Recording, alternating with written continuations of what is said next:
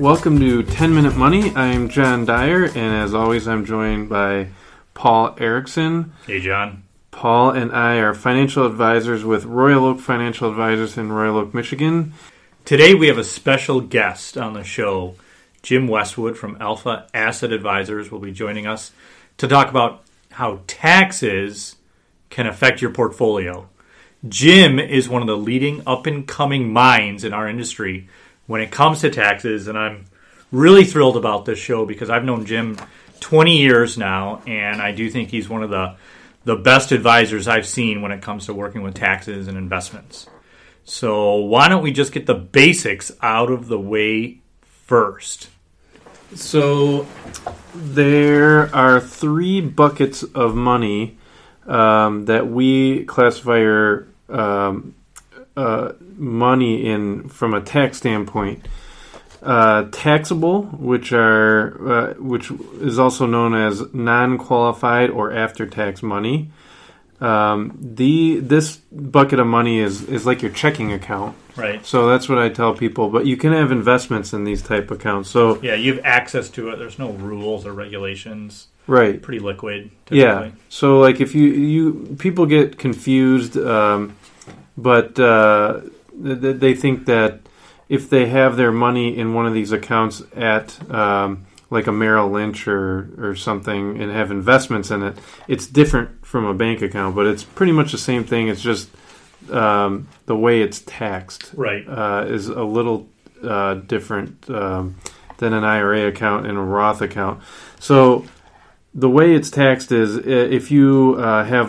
Let's say you have ten thousand dollars and, and you put it in uh, in an investment and it grows to fifteen thousand dollars, you're only taxed on the gains. Right, on the five thousand dollars that you gained. Yeah, on the five thousand dollars you gained in this example.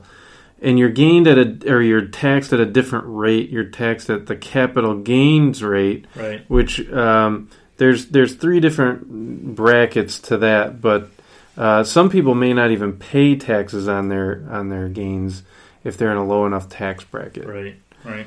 So, um, so that's a taxable account. Um, and the other thing too is a lot of people have like their own E-Trade accounts or like Robinhood and that kind of thing. Typically, those are going to be you're going to have those in a in a taxable account. And the one thing to watch out for if you sell within the first year. Um, if you buy something and sell it within a year, it's called short-term capital gains. You're going to pay a little higher taxes. So right. when you when you're out there buying and selling, you know, doing your own uh, buying and selling, uh, if you're working with a lot of money, just be aware that you could uh, incur uh, a lot of gains, which is a good thing. I mean, if you're gaining money on assets, it's not a bad thing if you if you buy some stocks that appreciate. But just something to keep in mind.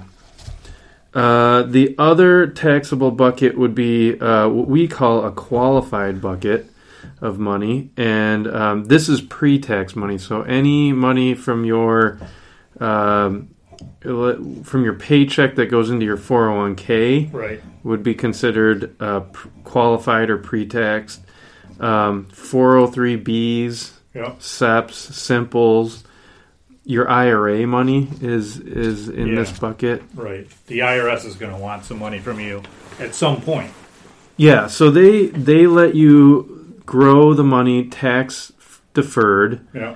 Um, it grows th- through your lifetime. You you never if, if you take it if you take money out of this bucket before fifty-nine and a half, the whole portion is taxed at your whatever your income rate is, plus a ten percent tax penalty.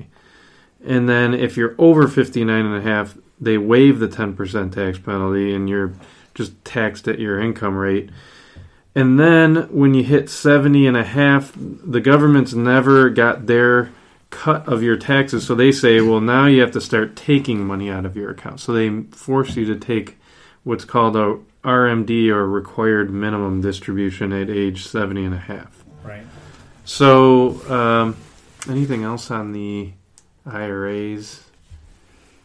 No, I think that's the basics of it. Is the I, I tell people, think of an I R A or a four oh one k, four oh three b, is you're just deferring the tax for a while.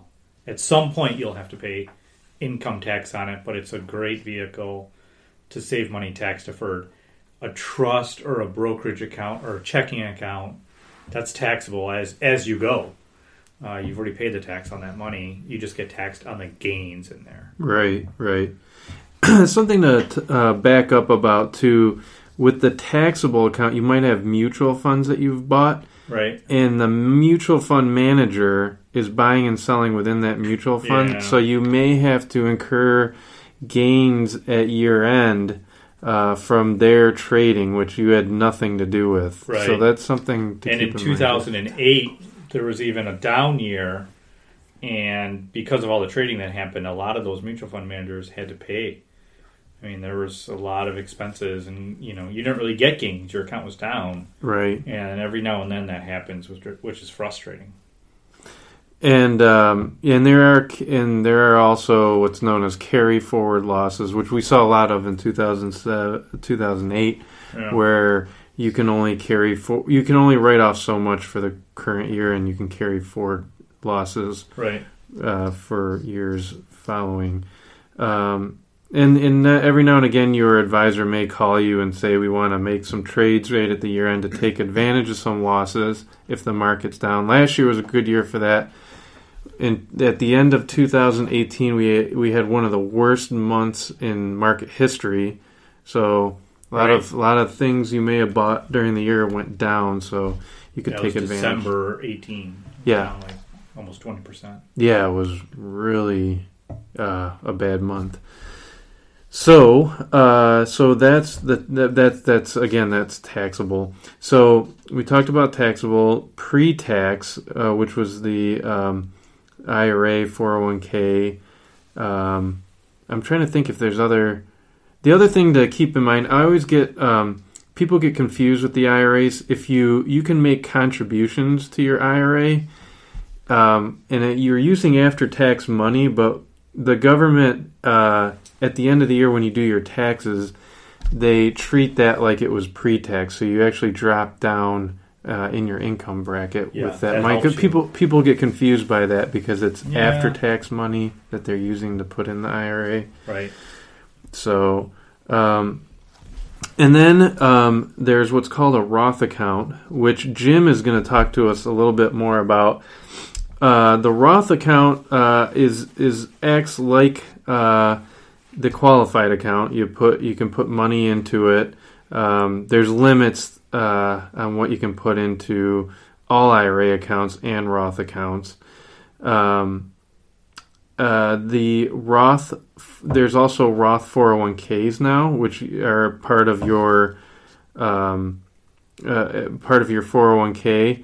And uh, one thing with the Roth is when you get to a high income bracket, they phase you out, so you don't you can't contribute to a Roth if you're I think it's like over one hundred ninety thousand income a year or something like that for married couples. So. Um, the Roth accounts, they'll phase you out, but with the Roth four oh one k, there is no income limit. You can, so if you have a Roth in your four oh one k and you're making a lot of money, you can add to the Roth account. That's a good point. Yeah. Um, the other, the other uh, type of Roth is uh, just your traditional Roth contributory account, which you can open up and contribute to. The nice thing about Roth accounts is, so there are a couple rules with them. Number one, they have to be open for five years. Um, after five years, you can take out the principal. Um, if you take out the, the gains in that account, if you're under fifty-nine and a half, you get hit with the ten percent tax penalty, just like you would with the qualified account. John, uh, the, the, some of the, the, the quirks about the Roth distributions have to do with uh, when the money was put in there and when it's taken out. So I think a lot of advisors will tell people to the Roth, that the Roth is totally tax-free and, and free of uh, of any penalties on distributions, but there's some really quirky rules that go along with that, and you need to be careful. It's a little lengthy for this discussion, but if people want to know more about it, they could reach out to us and we can share it with them. But one that I, I you mentioned was the five-year rule. There's two five-year rules. Two. So explain the first one. Well, the first one has to do with... Uh, when you first open the account and put money into it. Right. You must, it must be in there for five years before you can take out the money penalty free. Penalty free. Now, apart from what you, distrib- you put into it, there's the future earnings that it has. That pertains to the second five-year rule and, and how old you were when you put it in and when you take it out. So it gets... Let's say you were fifty years old. Yep. And you open a Roth. Right. And now you're fifty-five years old in one day. Right. Can I take all that money out tax-free? You can take out what your contribution was. So if I only put in ten thousand dollars and the right. account's worth twenty thousand dollars, right. I can only take out the ten thousand dollars. Right. And, and any of the growth would, if the growth occurred in year two or year three that you had it, that has another five-year period. Yeah, that's now, a good point. Now, if you took it out at, mm. at, at fifty-five, yeah, you can... You can take it out, but there's going to be a ten percent penalty. There's not going to be any tax. But, but the ten percent penalty is only on that growth. Yep. Right. Yeah, that's a very So it gets very real good sticky. Point. Yeah, you got to be careful with it that. It gets real sticky because there's two different sections you got to be aware of. So. Right. But yeah. I love Roth conversions for some people. It's been a great strategy. They they can have some really strong implications for for example, if you if you have a Roth Uh, that's highly appreciated, and let's say you're going to give it to your kids. A lot of uh, a lot of people will see that will con- do the Roth conversion from their regular I R A to a Roth because their kids are in higher tax brackets, and so th- these assets are going to go to their kids. Yeah. Right. Right. And so do the conversion out of your I R A because if your kids get your I R A, they're going to pay taxes at their marginal rate. Yeah. So do the conversion. And the kids will pay no taxes. So, so, so what? How? How? Explain to us how a Roth conversion works, because I think a lot of people have heard of it, but they don't know how it works. So, what do you do with a Roth conversion? Well, basically, what you're doing is you're you're you're taking a, a lump sum distribution. You, it could be a part of your Roth, I mean, part of your I R A, uh, or the whole thing. So, what you're doing is you're taking a one hundred percent, fifty percent distribution. You pay the I R S, the required taxes, you convert it into uh, the Roth, and now it has all the tax-free benefits that the Roth offers. So, uh, let's just under, say I had one hundred thousand dollars in a traditional I R A, right? And I wanted to roll all of it, yeah, to a Roth, and I'm in the twenty-five percent tax bracket. Yeah, how much am I going to pay to the feds? twenty-five percent. twenty-five thousand dollars. Yeah. And you roll seventy-five. Now that has the potential to grow tax-free. Okay. For you and your children. Okay. And, and you don't have to be fifty-nine and a half, right? No. So so you don't have to incur... It's a way to take a distribution without paying the tax penalty if you're under fifty-nine and a half, right? In my mind, you're kind of paying Uncle Sam early. You're paying him early. Uh, I've seen advisors tell people that they are... Uh, ahead um, of the game to do that. The the reality is, uh, if you do if you compare the future value and the after tax value of an I R A to a Roth I R A, uh, assuming the same rate of return and the same tax rate over that period of time, you'll end up with the same money in your pocket. So, although there's some extenuating reasons to do the conversions. And if you happen to hate the I R S, like a lot of people do, uh, it can make some sense. But yeah. as far as what you'll end up with at the end of the day in your pocket doesn't matter. So we love doing these type of strategies when the market's way down. Yep. Your I R A's down like two thousand eight, two thousand nine. You heard it a lot. Your your your accounts have been cut in half. Now they're already down. Why not? They're going to come back. Why not take a portion and put and convert it into a Roth, which which uh, Paul and Jim have both done with um, yeah, clients, right? And that and they've really reaped some great benefits. Well, because that growth, if after if you're in the middle of a bear market, it's not fun, but you can make some good decisions. Like you said, if you if the account value is cut in half, and now you're converting that to the Roth. essentially you're paying the I R S half of the taxes that you would have paid the year before. Right. So you're getting a break. Right. The other the other time too is I guess if you you're you might be in between jobs or something and you may have a lower income for the year, um, mm-hmm. lower Pay tax lower bracket. You might conversion. be, or you you've just retired. Yeah. And you're going to be in a lower tax bracket maybe the following year, maybe a You, we do it with some retirees over a yeah. five-year period when they've just retired. Right. Um, so, yeah. yeah, we've done it with people before they start taking Social Security.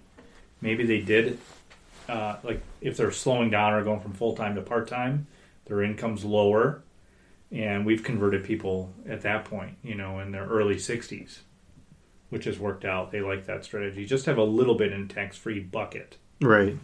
All right. Well, now I'd like to try to seg- segue to the next topic here, which is something that I I believe this could be the first podcast on this topic. I think John. so, too. It really I could know. be. And this is a topic that uh, Jim Westwood has uh, published in articles and magazines and, and, and, and has had a lot of success with some clients on and has really made a huge impact on a lot of clients, saved them a ton of money in taxes. But it is an N U A, which, Jim, do you want to explain yeah. what that yeah, acronym it, means? Uh, N U A stands for Net Unrealized Appreciation. And this this applies not to a wide spread of people, but uh, it applies to people who have um, uh, uh, four oh one k plans at their at their work where they where they work. And they have accumulated a large amount of uh, what should be, uh, in the best cases, highly appreciated employer stock. So, for example, let's say you work for General Motors, you're an executive, and you have uh, been putting in company stock into your four oh one k plan. There's a section of the I R S code um, that allows for this N U A to occur. And essentially what it allows you to do is to take a distribution of the actual shares of the stock and take them out of the four oh one k. Now, it's important to know that you can't do this from an I R A. It got to be it's got to occur while the assets are still in the four oh one k. So, the shares can be distributed and the tax on that distribution is calculated on the original cost basis. So let's say you had, let's say, for example, the value of your employer stock in your plan was a million dollars. And let's say you paid a half a million for it. That was what you originally paid for the stock. So when the distribution occurs, you owe income tax on only the original cost basis.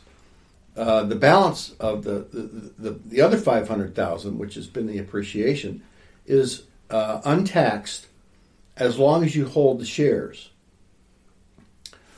Uh, once, you, if you were to sell the shares at that point, the first tax advantage is that the tax on that earned five hundred, that appreciated five hundred grand, is at long-term capital gain rate, which for the, most people is less than their marginal tax rate.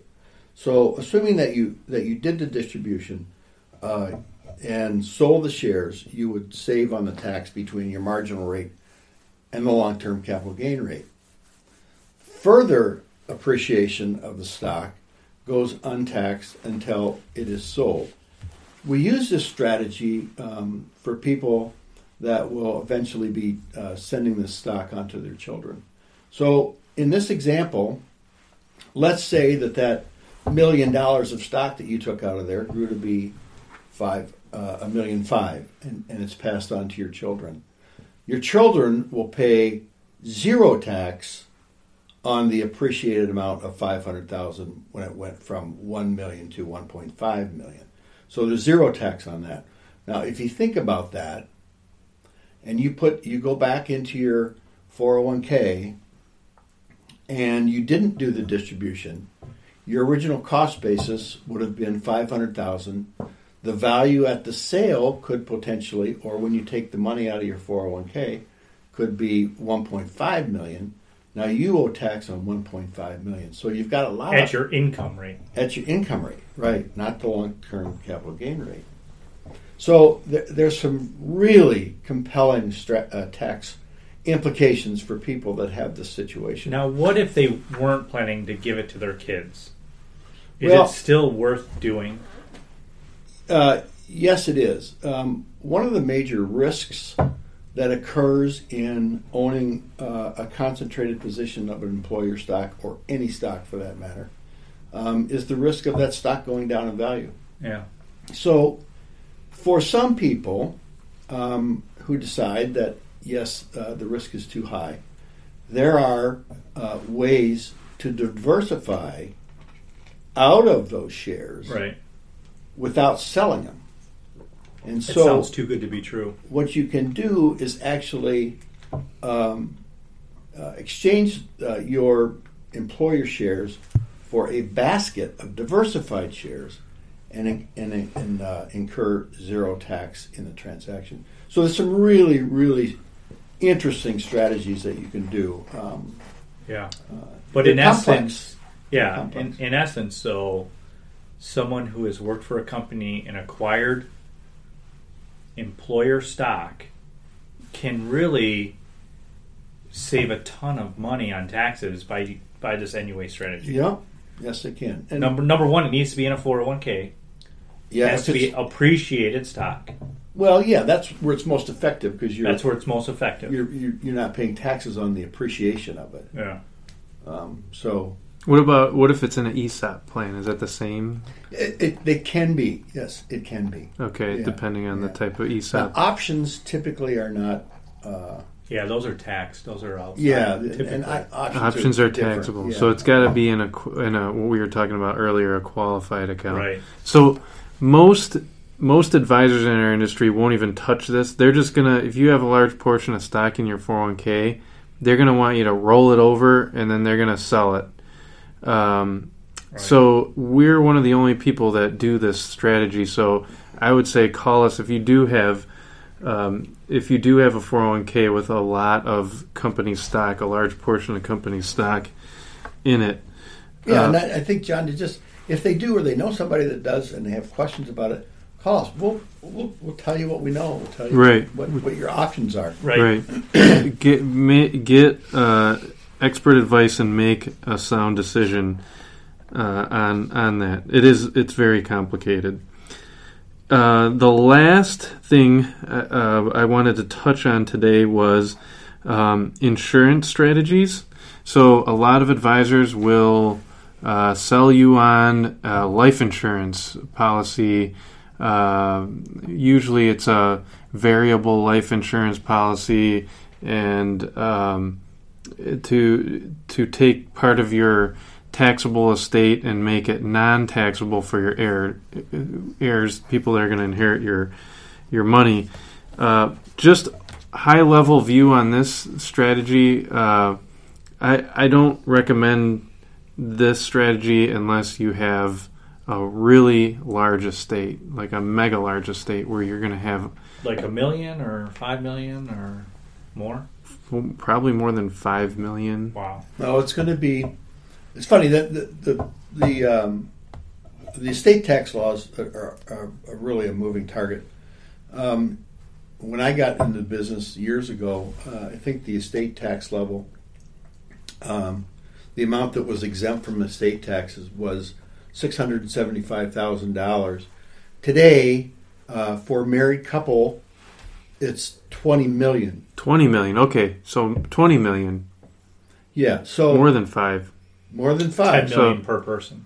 Ten million per person. Yeah. So I yeah. So more. So twenty million dollars. Ten so to can, twenty million. So you can take you you can give twenty million dollars to your heirs, and not owe any estate taxes. So um, life insurance, if I can for a, sec- a second.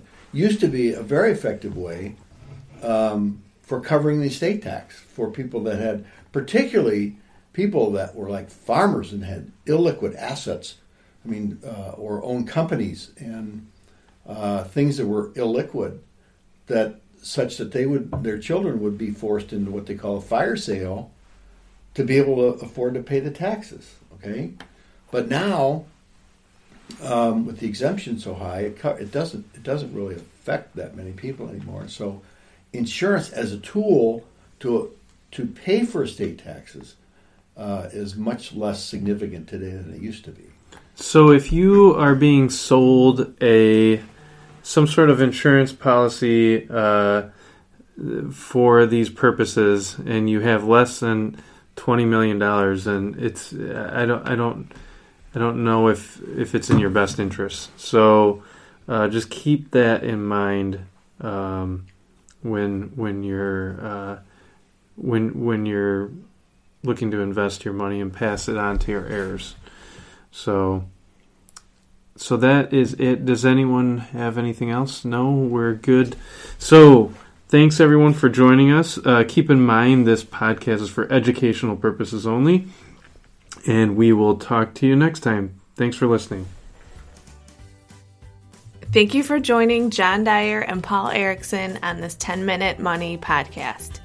John and Paul are financial advisors with Royal Oak Financial Advisors in Michigan, a fee-only R I A who specialize in helping their clients better understand their investments. If you watch the pennies, the dollars will come.